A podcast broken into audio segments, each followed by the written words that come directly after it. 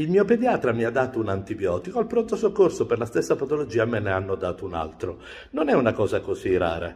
Anzitutto noi dovremmo sempre dare antibiotici sapendo esattamente qual è il microbo che stiamo curando, ma questo in un mondo bello. In realtà non sempre per un'otite, per una bronchite puoi avere il tampone e conoscere il microbo esatto.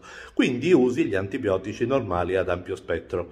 Quali sono i criteri? Beh, anzitutto scegliamo i più innocui dal punto di vista degli effetti collaterali, poi scegliamo quelli che acchiappano dentro un maggior numero di microbi e poi potendo scegliamo anche quelli che siano un po' più buoni di sapore o che per esempio il bambino riesca a mangiare meglio perché hanno formulazioni più facili.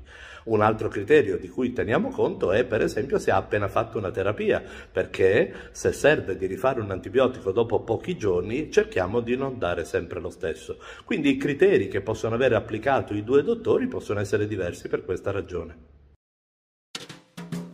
Stai ascoltando Dottor Beppe di Pediatalk. Cercaci sui social o vai su pediatalk.it.